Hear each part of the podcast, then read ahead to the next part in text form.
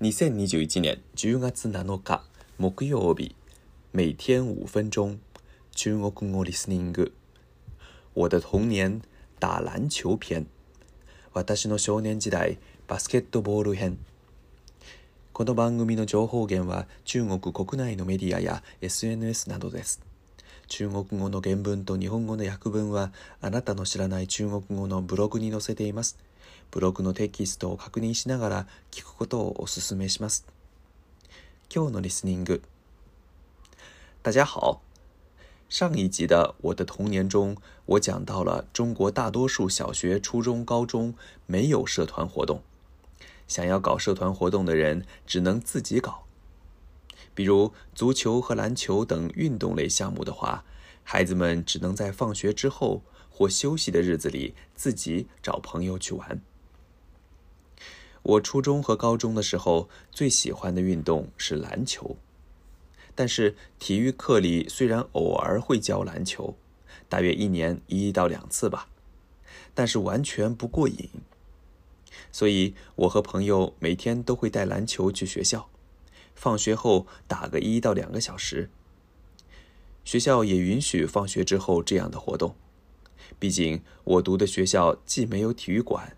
操场上也没有照明设备，天黑了，孩子们自然也就会回家，不会打到太晚。有课的日子还好，你可以在学校里打，但是双休日等休息的日子，打球的地方就成了问题。有的学校双休日操场是不对外开放的，你需要找别的球场。除了去别的开放操场的学校之外，有的公司里面也有球场或球框。另外，一些特殊的学校，比如党校或职业技术学校等学校的操场开放几率较高。实在找不到打球的地方的时候，我最初是在自己住的小区里打的球。没有场地，就是在居民楼前的空地上打。没有篮筐。我们就把楼房一楼和二楼之间凸出来的房檐当目标，只要击中指定的房檐区域，就算进球。当时受到《灌篮高手》的影响，孩子们打篮球的热情暴涨，只要能打球，哪怕没有篮筐，也能玩得很尽兴。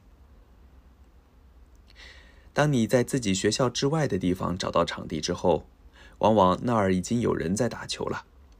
你需要加入到别人的游戏里去，毕竟那个时候年轻嘛。说一句：“哎，哥们儿，一起打呀！”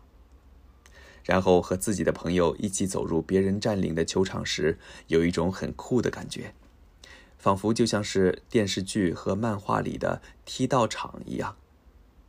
不过，因为对方成年人比较多，所以往往是我们自己被打得七零八落。这种时候，一般大家玩的都是输的人下场的轮流式的三对三街头篮球，氛围也要比在日本打球要激烈的多，各种身体碰撞非常频繁。可能在日本长大的人会不太习惯，火药味比较浓。不过打球归打球，真的发展到吵架打架的情况倒不是很多。还有一个感觉和在日本打球不一样的地方，就是犯规比较多。一方面身体碰撞多，当然犯规也会增多；另一方面，主动去制造对方犯规的人明显要比日本多。是不是觉得有点像喜欢用计的中国人的性格呢？另外，可能有人会问：初中、高中打篮球的话，那肯定很受女生欢迎了。其实完全不是那样的。我个人感觉，在中国学校里，光凭运动能力出众还是不够的，外形和情商所占的比例要远远大得多。